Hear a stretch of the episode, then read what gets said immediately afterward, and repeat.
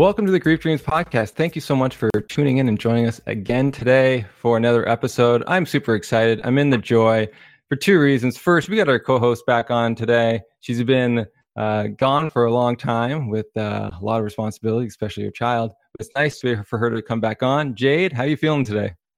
I'm also in the joy. Thank you, Josh. I'm happy to uh, be be back for this amazing episode. I'm looking forward to our conversation today. So thank you for having me. I'm happy that the scheduling uh, worked out for this. All right. And so I guess I should say my name. So my name is Dr. Joshua Black, and we're going to be talking all about grief, loss, and dreams today. And with our special guest, this is the other reason why I'm super excited. So today we have Mirabai Bush, and she teaches practices and develops programs through the application of contemplative principles and values to organizational life. She's a co founder of the Center for Contemplative Mind in Society, founding board member of the Seva Foundation, and authored many books. Her most recent book, co authored with Ram Dass, is called Walking Each Other Home Conversations on Loving and Dying. So, welcome, everybody, to the podcast. Thanks. I'm very happy to be here. Are you in the joy too? I'm in the joy. I've never heard that phrase before. I love it. My mom used to always sing it to me. It's like I got the joy, joy, joy, joy oh, down right. in my heart. That's funny. Good. So, it's good. It's a good day to be alive. And so I gotta say, I read your book and I was blown away. I was there's times I was laughing, times I was I started crying, other times I really thought about some of the words that you guys put forward and, and ideas you put um, forward. So uh, I want to sort of thank you for writing the book um, personally. And the other big thing too, the interesting way you wrote it was so unique. I've never really seen anything like that before. I felt like almost like it was a podcast being recorded between you and Ram Dass.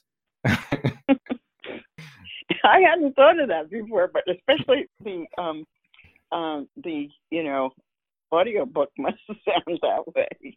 Oh, but, um, yeah, but uh, I love that. It's very contemporary, more than the word conversation. Mm. So I'm going to think of it as a podcast from now on. and Jade, you read the book too, right? Yes, I read the book. I um I couldn't put it down and um Hmm. even thinking about it now, it was a very emotional kind of journey because it just pulled on everything. And so again, la- you know, laughing because the the um wit and humor of Ram Dass that I've I've come to know and love was eh, like very evident from the get go, but to really just see your dynamic between one another and again I I enjoy I also enjoyed you know the way it was written, but I couldn't put it down and then when I finished it it was almost like I grieved the end of the book. Like like that's it, it's over. like I got to the end and I you know and the tears started coming and then it's like oh why are you crying? But it, it's was over. So that was a weird journey because i've never really uh felt grief you know for a book ending. But it just it really brought me to a very sweet space i'm actually having some issues articulating like exactly what i felt. But yeah it just it did something to me. And um i'm the kind of person i love talking about death and dying which is why i'm i'm a host here. And any opportunity i have to you know discuss those things uh i jump right on board. And and so it felt like once again i was connecting with with with friends and it felt like home because it, it you know a lot of people kind of shy away from those topics and and you know, you and Ram Dass absolutely didn't. So that was that felt like, oh, you know, I'm just reading a conversation between my people. These are my friends. These are, you know, things I want to talk about as well. So amazing job in in the book and um I don't know what your objective was, but whatever it was, um um it worked on me and it and it just opening of the of the heart. And so cool journey and i just i love it. I've recommended it to so many people since i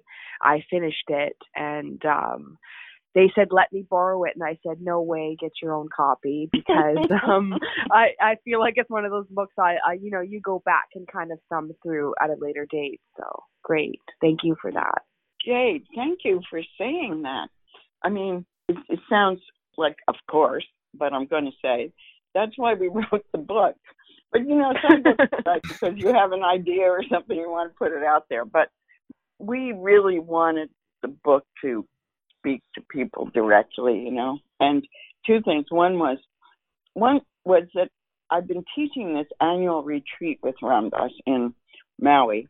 It's called Open Your Heart in Paradise.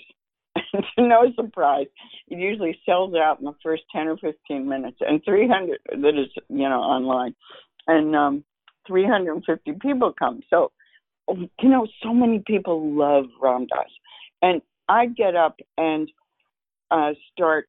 If I was giving a talk, I'd get up and say something like, you know, and I was just Ram Dass and I were just talking about whatever the subject, and I could see, I just felt in the room so many people thinking, oh, I wish I were in that conversation with Ram Dass.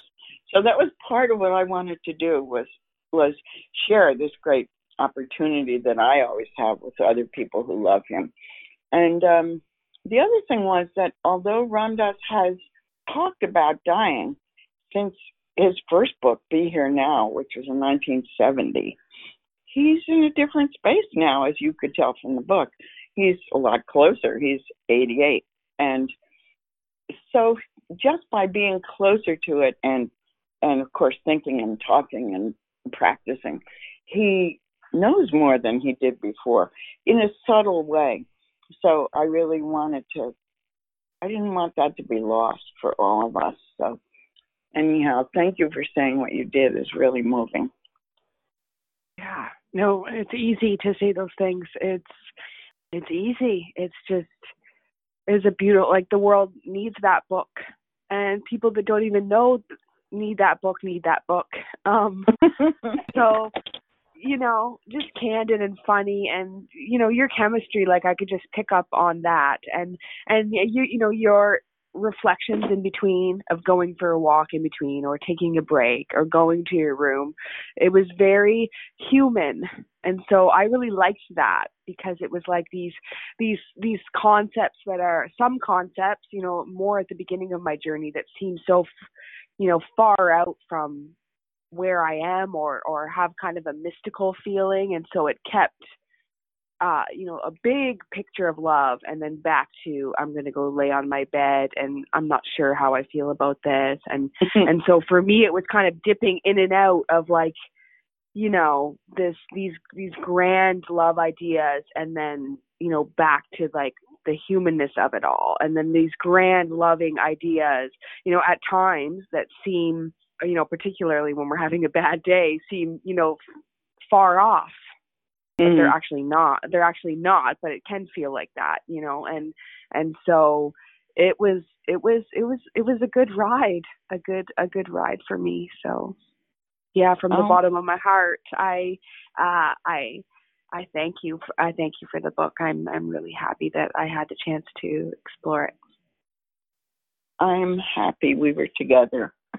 you know, it, it is pretty intimate. I when I, you know, I've been writing it and then reading it back to Ram Dass, and we'd talk about it. And, and a couple of people had read it before it got published, but not too many, and they were close friends.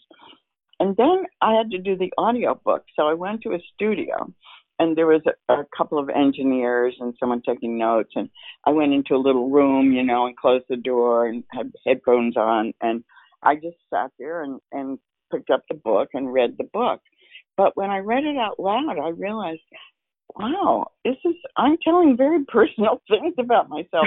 And I would come out and I'd see these people I'd never met before, you know, and I think, oh my gosh, they know that about me. And then I think, oh my God, Mirabai, you're a publisher of this book, and a lot of people are going to know that about you, whatever, you know so that's when I realized it was, um, yeah, it's quite personal, but you know, it has to be if you're talking about dying and loving. Mm. So thank okay. you for everything you said. Yeah. You're welcome. And so, when you wrote the book, did anything surprise you about talking about death for so long and dying and even Mm. acknowledging his own death and also probably your own death? Yeah, I, well, you know, I didn't think, I mean, I didn't have a lot of terror about death. Um, we start the book, as you know, with talking about fears of death.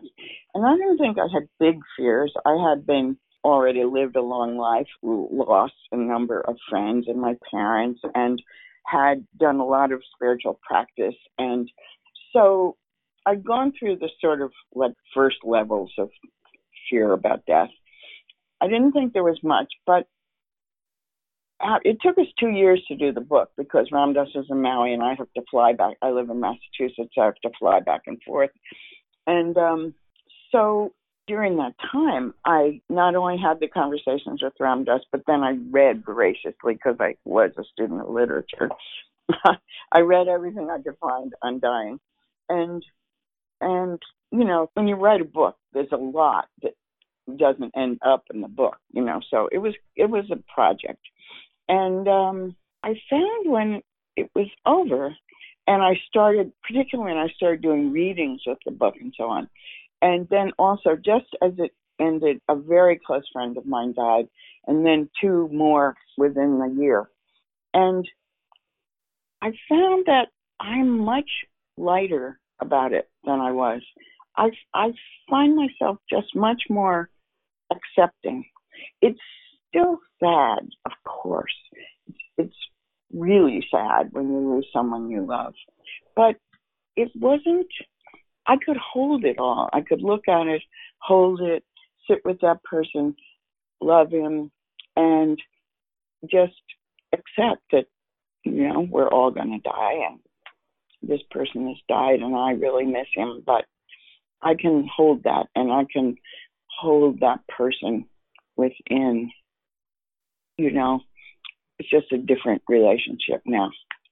So that really surprised me because it was, in a way, it was subtle, but in another way, it was really important. So I've been really encouraging people to, what in whatever way feels right for them, to just engage the fact that we're all going to die whether you you know do practices around it we put a lot of practices in the book or you talk with your friends about it or you read books about it whatever it is for you that it's a really good thing to do. Because even those of us who think we're cool and we're not really afraid there's it there's a lot in there.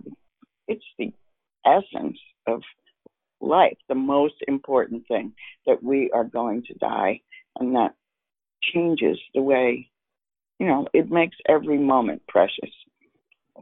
So that's what I was surprised by. Mm. Wow, I'm sorry to hear about all the different losses. That's uh, it's a lot to take. And I know in the book. Well, I'm talk- getting old, so. Yeah. is, that, is, that, what happens? that's what happens.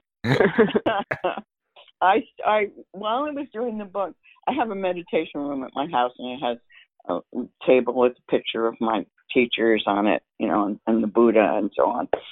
Um, but I decided, as I was thinking so much about death, to add another little table that um, was for dear friends who had died. And then there were a few, and I put them up there. But over time, what I've noticed is my table is getting very crowded. and it's just interesting because it's like a physical manifestation of the truth, you know. So, Mhm. um, yeah, we are going to die.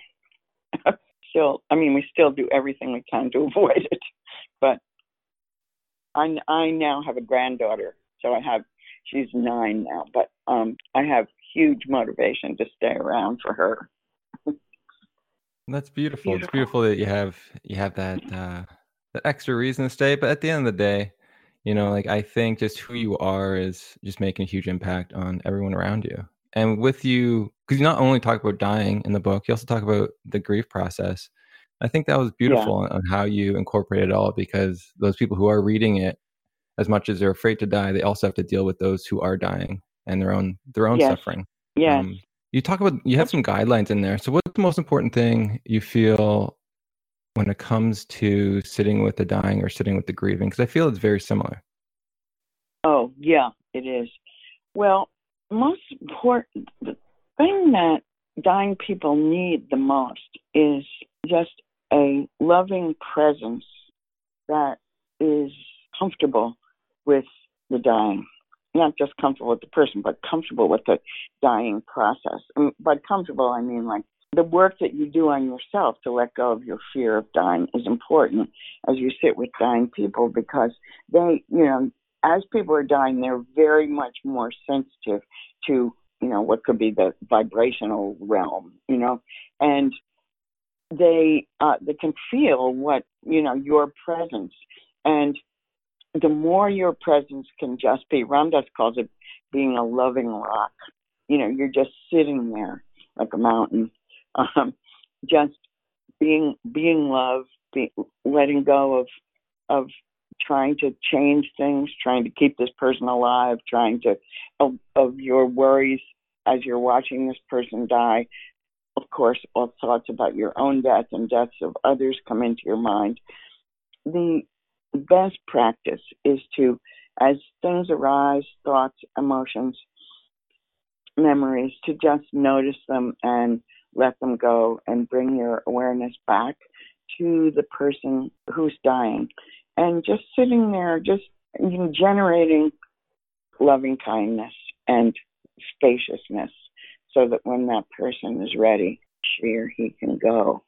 You know, there's a syndrome that uh, I'm sure you know of people dying when when family members are not there. I mean, there's one in which people wait until a family member shows up because they really want to say goodbye to that person. But there's also, and this happened to me with my mother, frequently people will die when when they're alone. I was with my mother like 48 hours in the hospital, and um, it's just sitting in her room the whole time, listening to her breathe. She was dying of lung cancer, and um, at one point, I just decided to walk down the hall and go, to there was a solarium at the end of the hall and just sit there by myself for a little while, breathe. And I was gone for maybe 20 minutes, and that's when she died. And since that time, I've talked to lots of people about how there's people feel so much attachment to those they love. It's very hard for them to leave them. And when there's this space, they can do it.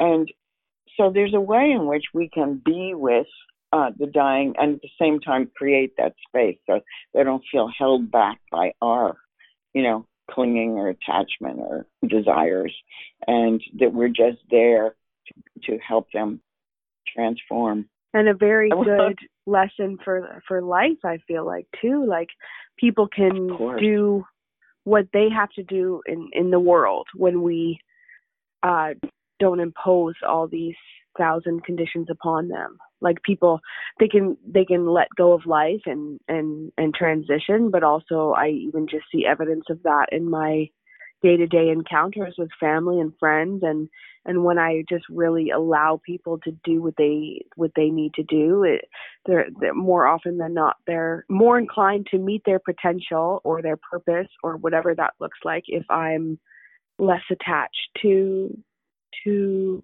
who I want them to be. And me and me and Joshua Mhm. have actually experienced a lot of that in our relationship as as well when we allow each other to to not who the other person wants or you know the other person's Mhm. selfish desires but when we allow each other to to be is when we do our best our best work so that's that's a really good insight for not only dying but life as well That's great. Thank you for saying that. Really, you're absolutely right.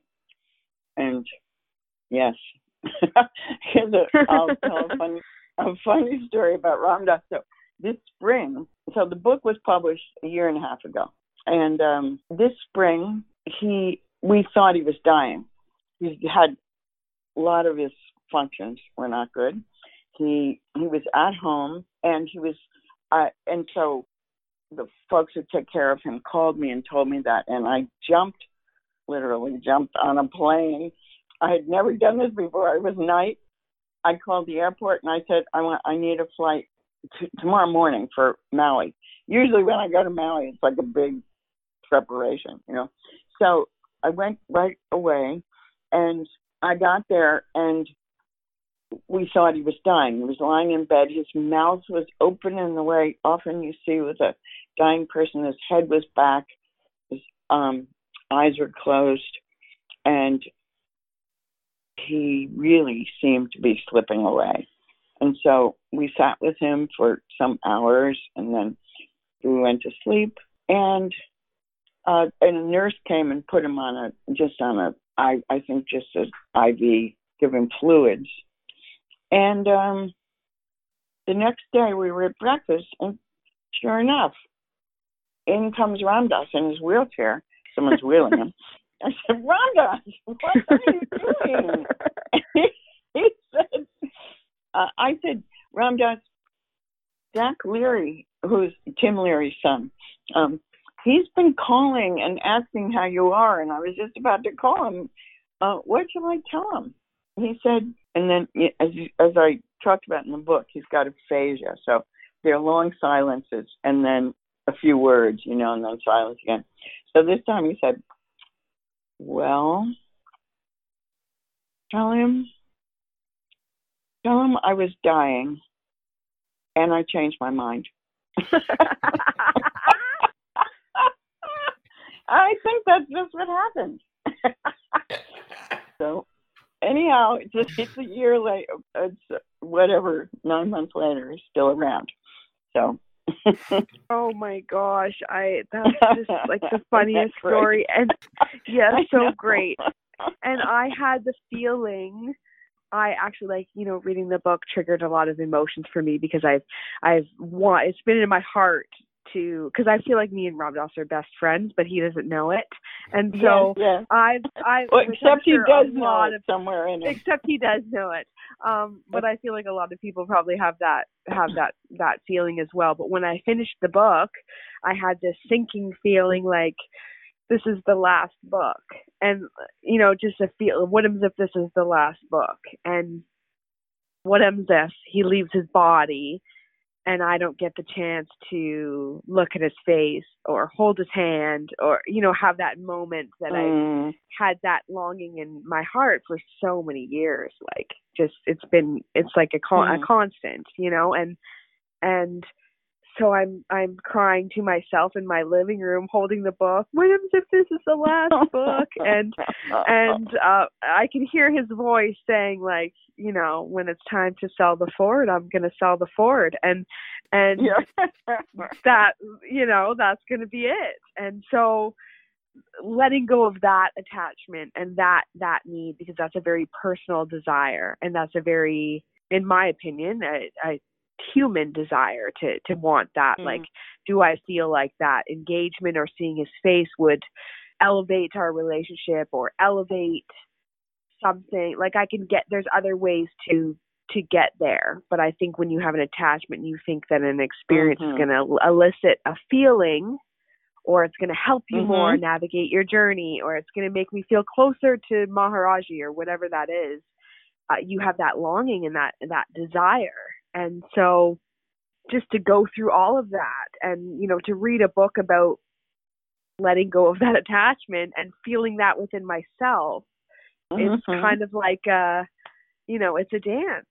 It's a, it's a dance. It's yeah. an experience and it's, and it's awakening of where am I like clinging to, you know, clinging to, to wanting that so deeply. And there's nothing wrong with that, but just witnessing mm. how strong that is and and it doesn't always equal mm-hmm. what I think it's going to equal and and all those kind of, you know, little mm. jewels that you get from thinking about that, reflecting on that.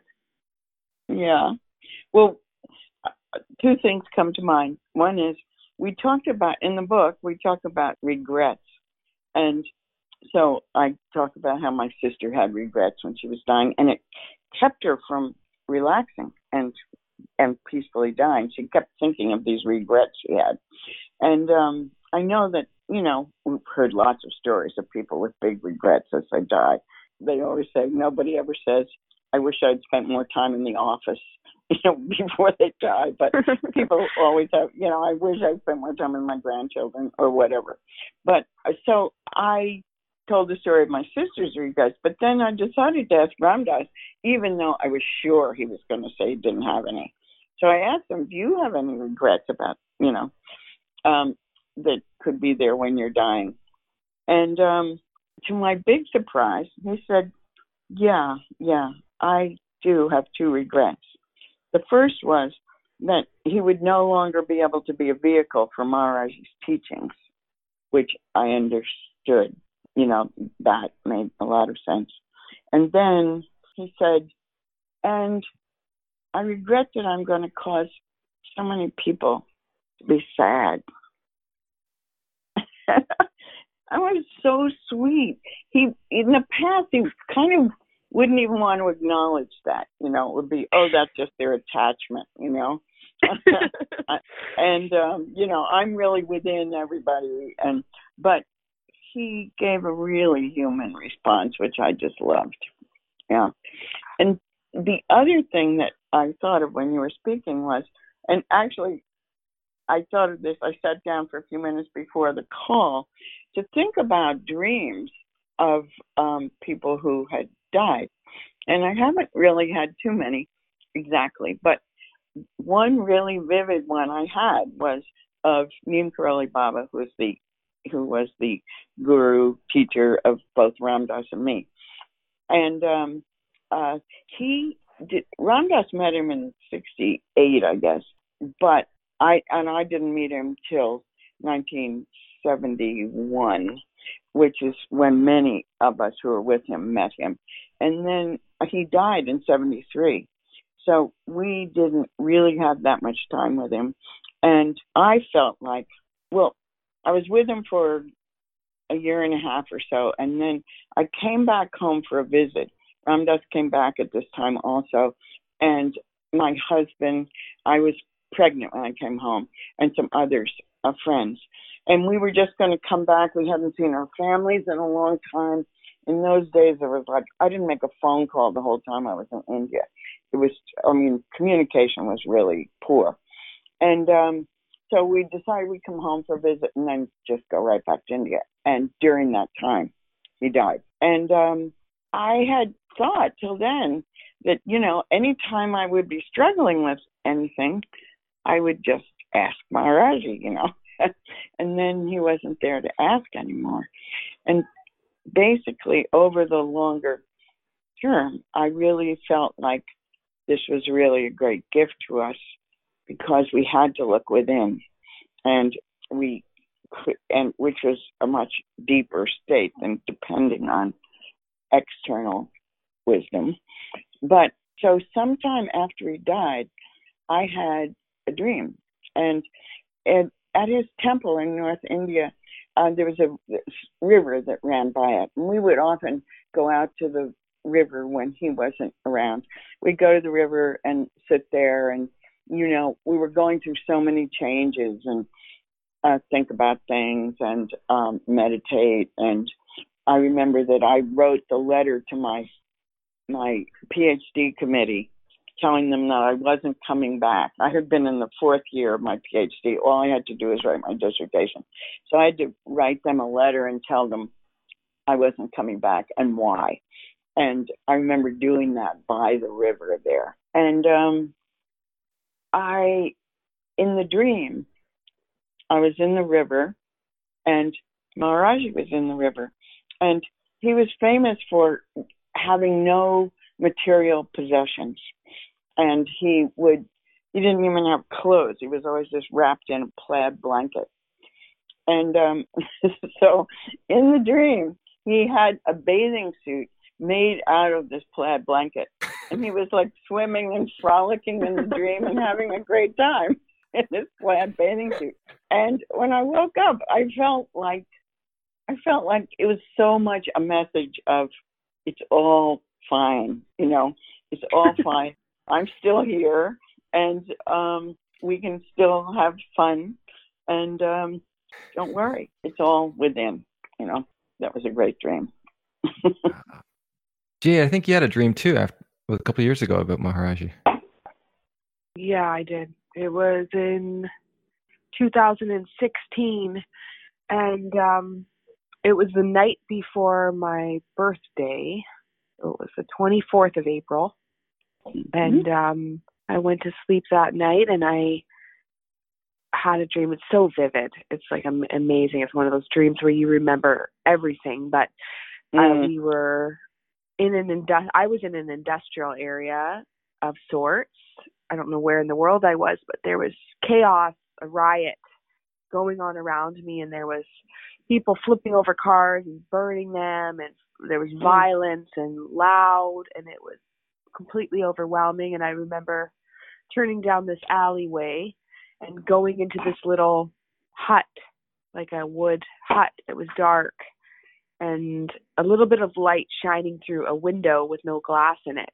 And I, I ran in there for kind of cover or like looking for a safe place, reprieve. And Maharaji was sitting on the in the corner on a bench wrapped in his blanket and he had his legs crossed in the corner Mhm. there and I went over to him and I sat beside him and kind of cuddled up next to him and he went to I got under the blanket kind of with him like in a you know to cuddle and he reached Mhm. out to touch to touch my leg and as a joke because I've always read in the books how people would try to touch his leg and he would pull them under the blanket like nope got you kind of thing and it was you know a little bit of a humorous repartee Mhm. or, or whatever so I pulled my my leg under the blanket, which I would never do this in real life, but I pulled my leg under the blanket and like no and then he said, "Do you not want me to touch your leg?" And then I said, "No, Maharaji, I do." And then I put my leg back out and he put his hand on my knee and he looked me in the eyes and he said, "All you need to remember is the dove of hope." And he said it twice. Is what he said is what of hope? all you need to remember is the dove of hope. Oh, oh. And hmm. that I didn't know what that meant. I didn't know I had nothing to go on, but I had this calming feeling come over my spirit. And when I woke up, I was obviously elated. It was like the best morning of my life because I Mm. woke up and I was, I don't know what that meant, but I know it's good. Let's do this kind of Mm. thing. And that was it. And I never, I- you know, I've asked him since then, like, what is the dove of hope? Like, I don't know what that means. Mm. Um, and I've never been able to put it together. So I've been patiently waiting for a clue of what what that reference is, or and I've asked, and like I said, that was in 2016. So nothing yet, no no pure clarification yet, but it has a positive connotation. So I'm just gonna run with that. Oh, I love it. That's a great dream. The dove of hope. Yeah. That's wonderful. So if you figure that one out, Yeah. let me let me know. Mm. But yeah, yeah, but it was well, maybe you should tr- paint. Maybe you should paint the dove or draw the dove, or you know, play with that idea a little bit, so that you know, because of course, of course, you know, but you just have to hear it. So yes. I love that. Um, I was just last week did an event with brother David Steindl-Rast. Do you know who he is? No. He's a oh, he's a really great teacher. He's 93 now, but he he particularly taught a lot about gratitude and gratefulness. He's written a whole bunch of books on it.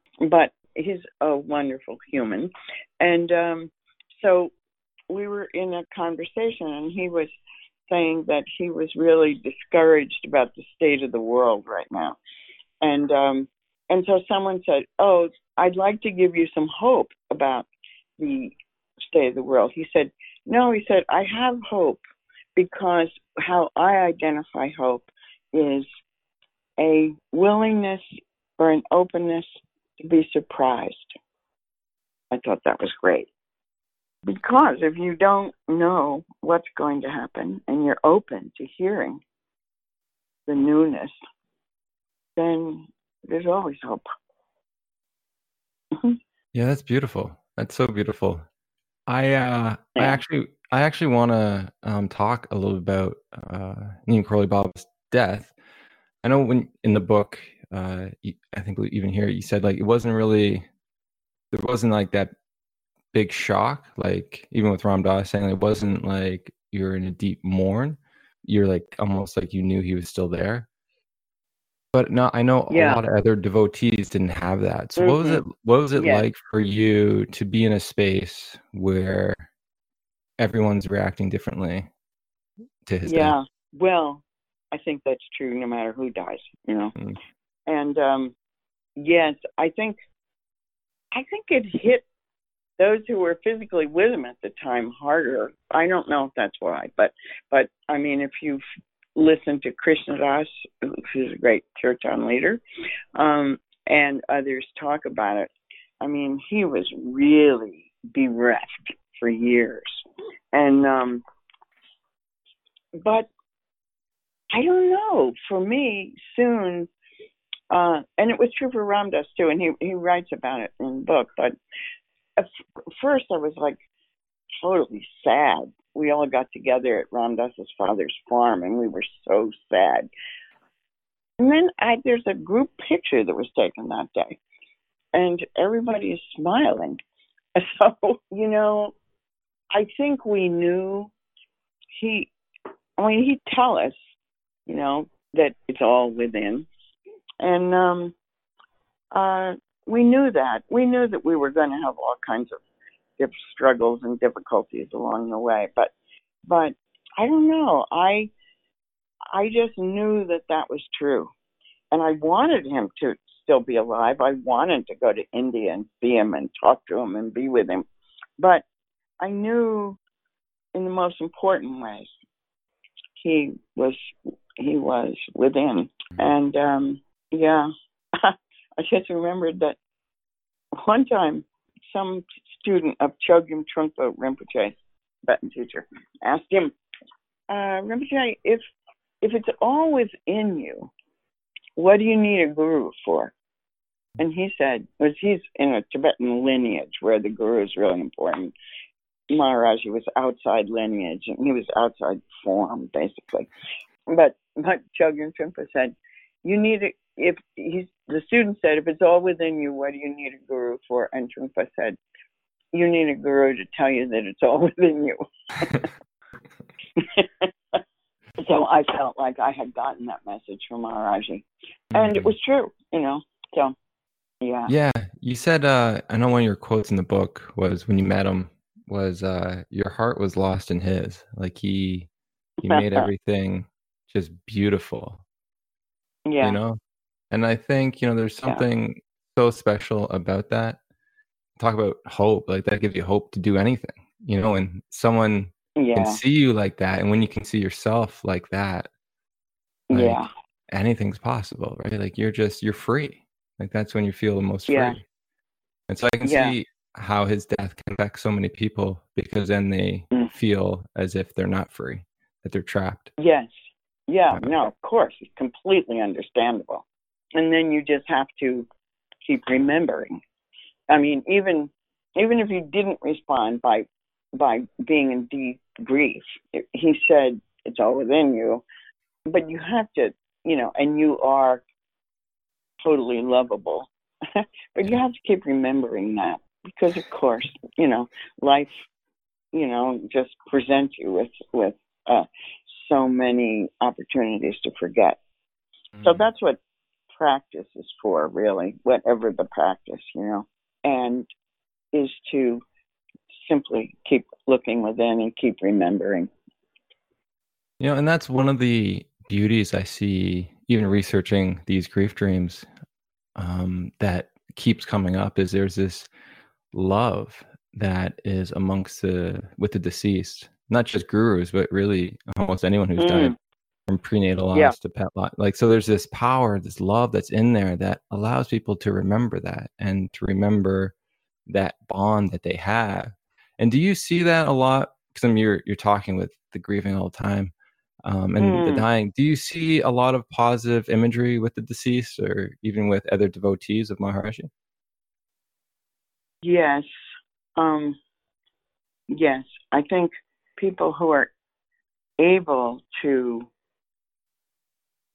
touch that place of knowing and uh, trusting uh, are more open. I think that that is what, you know, of course, I don't really know, but I feel and think that that is what the those who are now dead, what they uh, can beam back to us, basically, is loving energy. And um, but you have to be open to receive it. And during the gr- really intense grief period, often, um, you know, people can't um, can't receive love because they're just so overwhelmed with the loss, and um, it's you know, a very human response, and it takes time to go through.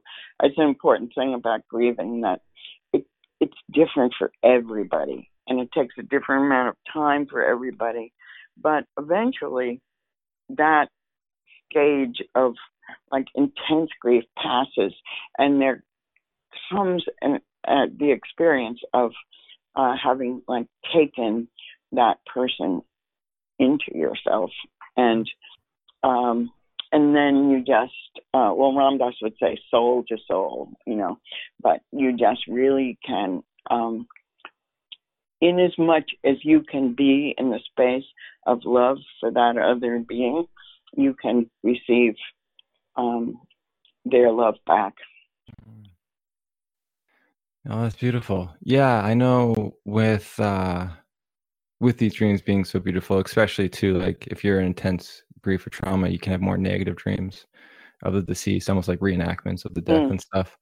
And then yeah, yeah, like but most people are having these positive dreams and I know a lot of people got jealous, can get jealous of people that have a dream. So like someone who's a devotee of uh-huh. Maharaji, yes. oh, right. you two share yeah. and said, "Where's my dream? Like, what's going on? What am. I doing wrong?" Right? I really, I was with him for a year and a half. I have like been his devotee ever since I had one dream of Maharaj. Only that one I told you. But, uh, That's so funny. know, so actually, I, I, not I, measurable. I, I know what's interesting. I did measure. I did look at that because I wanted to sort of give people a scientific explanation. And what we found was dream recall is the most important factor. So it, what it's saying to me is that those who remember most of their dreams or remember more of these types of dreams with the deceased in it. Mm. And so yeah. if you go further, we're probably dreaming of our deceased loved ones a lot more than we're remembering it. Yeah. Because remembering I the dream is true. the key, right? Yeah. And so it gave yep. people a peace, which I love, that it's not that they don't love you. It's not that, you know, like something's mm-hmm. wrong, you did something wrong, you're feeling guilty for selling the home. Just you just don't remember your dreams that often, you know? That's that's okay. Yeah. yeah. Yeah, exactly. No, I know. I did in one period in my life. I did some Jungian um, uh, therapy, and uh, part of it was remembering dreams. And you know, I mean, you can do it. You mm-hmm. just set the intention, and you put that mm-hmm. notebook next to your pillow, and um, mm-hmm. um, yeah, you you in the in the night you're awakened by them, and you remember them, and then next morning you remember them. But if you don't do that, most of us don't remember very many dreams. Um, mm-hmm. And so I agree with you, it, th- those dreams. But they're still working on your consciousness, even if you don't remember them in the morning. You know? mm. That's right. I like that. I just want to sort of also mention too. I know time's coming to time. Time's coming to a close soon, but oh, uh, yeah. Ram, da- Ram Dass had a dream of his own dying process, which I thought was so unique and so funny at the same time where he mm-hmm. saw his own funeral and he saw oh right who, right. right who was there that was legitimate yeah. actually cared for him and who was there just because he was famous yeah. was who was there because he was famous yeah yes yeah and i like you know, I, I like the part of the part about him writing his own eulogy too, and him struggling and going through all the you know, oh, talking right. about that and yeah. going through like this is an the ego, you know, writing it from an ego dance and then sitting yeah. down and say, you know, it's just a back and forth of like, is this appropriate thing? It's just so, those are such funny, real reflections. Like they're just, you know, it's just a funny way of of putting it and putting that experience and like if you could Yeah. write your own what would that be and and what's tied up in that and it's just it's cool to think Yeah. about yeah And so, did you Yeah. ever have? Do you ever have your own dream of, uh, like when you're going through the process of writing the book, of your own death or anything no. like that? um, um, or or I didn't remember it. No, I haven't had that, but I have like done the the writing your obituary as a practice. Did I say obituary? obituary. and um, which is really good because when you think about what you want people to remember you for, it'd be good to do those things while you're still alive. Mm. hmm And so, it's one of the things that uh, you want to be remembered for. Me? You know, Maharaji told me to love everyone and serve everyone. And so I just want to be remembered as really having tried to do that. And, you know, it's been different at each stage of my life. You know, I've had to, there was a wonderful thing about, he said very little to us. But what he did say, you could keep revisiting because it meant something different every time you did. And, um, so yeah i guess i want to be remembered for you know taking that as a serious uh challenge life instruction and uh working with it and trying to do it yeah that's what i think Wow. Okay. I like that. Uh, you yeah I. not I would, easy needless to say yeah. love everyone oh sure but you know as martin luther king said i'm telling you to love everyone you don't have to like everyone And then uh, for our, our final question, before we wrap up, we always like to ask our guests if you could have a dream tonight of someone who has died, uh, who would that be and what would that look like? Oh, that's a nice question. Well, I think I like. I have this really great friend. Uh, Her name was Bokara Legendre, and I, I was the executor for her estate, so I had to. Be and she died. She had. She died soon after her diagnosis, prognosis, um, and um, so she didn't have time to go through all her stuff, and she didn't have. She didn't have children or family. So I had to go through all her stuff and figure out what to do with it. And it was a year long process. And I, you know, I loved her a lot and I miss her a lot because she was a lot of fun. And we used to do great things together. She lived in Mill Valley in New York City. When, uh, during this year, anytime I've gone back to those places, I just miss her terribly. So um, I, you know, I would like to uh, be with her in a dream and laugh a lot together. I like that. She was also a good friend of. She was a good friend of Ram Dass's also. Mm. We dedicated the book to her actually. Yeah. yeah Yeah, I saw, I saw that. You both, uh, Neem Karoli Baba and her, the, the book was dedicated to, um, which I really wanted to sort of ask about that because those are significant. That's a significant place Yeah. to put someone. yeah, I think it'd be kind of. She died just as we finished. That's and, um, wild. We yeah, and I had been with her in California, and then I went with Jack Kornfield. We went to we've both been with her, and we went to teach with Ram Dass, and it was that's a week long retreat. And when then we were going to go back to Bose, and um, she died during that time.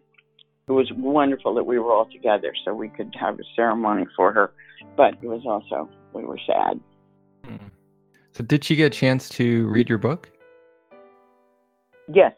Oh, Um, she did. I, oh. She didn't read it all, but I read parts of it to her because she was dying.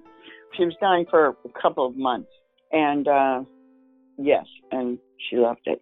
Yeah. Wow. Wow, that'd be cool too if she's like Yeah. holding the book or something in the dream. I finished it. yeah, really, I finished it. That's good.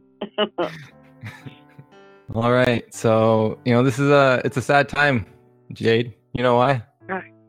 yeah Don't tell me. Don't tell me. Why? Hmm. I wish I were with you. me too. No, just some um I have been I have been waiting for this moment. So thank you for showing up today and sitting with us to have a conversation. And I can just feel your heart and spirit. And I hope that everyone who's listening to this feels whatever they're supposed to feel. And hears what they're supposed to hear in the in the right way and I'm just I'm grateful. So thank you for the opportunity to talk. thank you for everything you said, and thank you for loving Ram Dass and Maharaji. That came, I didn't know that, and that made me really happy, and it made me made this call be very special for me also. So just stay in touch. Will okay. do. And we love you too. Don't forget yourself. You're lovable too. yes, right. we all are. Mm. yeah. Okay. Well, it's, it's the closing of another chapter. It's like finishing the book, finishing a podcast. Mhm. It can bring Yeah, tears exactly. because you're enjoying yourself Yeah. so much, and Mhm. it has to end sometime, right? So I just want to thank you too Mhm. personally. It's been an, uh, a very beautiful journey, just talking with you, and you know, I said and talking about you know, say like Maharaji, and because not a lot of people I know know know him. So like to even say his name is a very beautiful thing for me. I have his picture on my wall. so great. Yeah. Oh, that makes me really happy. And I wouldn't doubt if he's Oh. one of the people that's led me through the, the journey of um, studying these dreams and Yeah. becoming a place of respite for a lot of people looking for answers to their struggles with grief and with the dreams that they're having, and Mm. just safe space to be able to share them and to normalize the experience of these dreams. So, you know, his hands and everything, and uh, I'm just so happy that this was came together when it did, and I, I look forward to continuing to chat with you in the future. Wonderful. Love you both. Uh, Bye. all right. Love you too. and before we go, Oh, and before we go, before we go, is where can people Yeah. find you? Oh. and find the book. Um, th- yeah, mirabaibush.com is the easiest, and um, and you can do email through there. You can do a hello at mirabaibush.com. So Okay. that's how. All right. And the book, of course, is on Amazon, but you can, um, and it's on ramdass.org also. Beautiful. All right. Thank you so much uh, again for, for coming on. And just to wrap up with our stuff, if you want to know more about Grief Dreams, visit griefdreams.ca. And we have an Instagram account and Twitter at Grief Dreams and a Facebook. If you want to share your dreams, you can join the Grief Dreams Facebook group there. And then uh, with love and gratitude from us to you.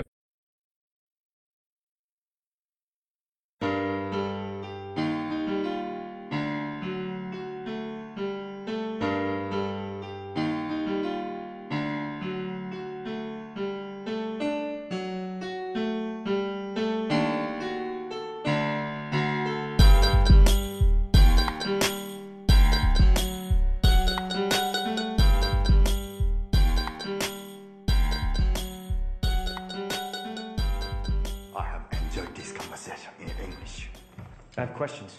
I have introduced myself. You have introduced yourself. This is a very good conversation.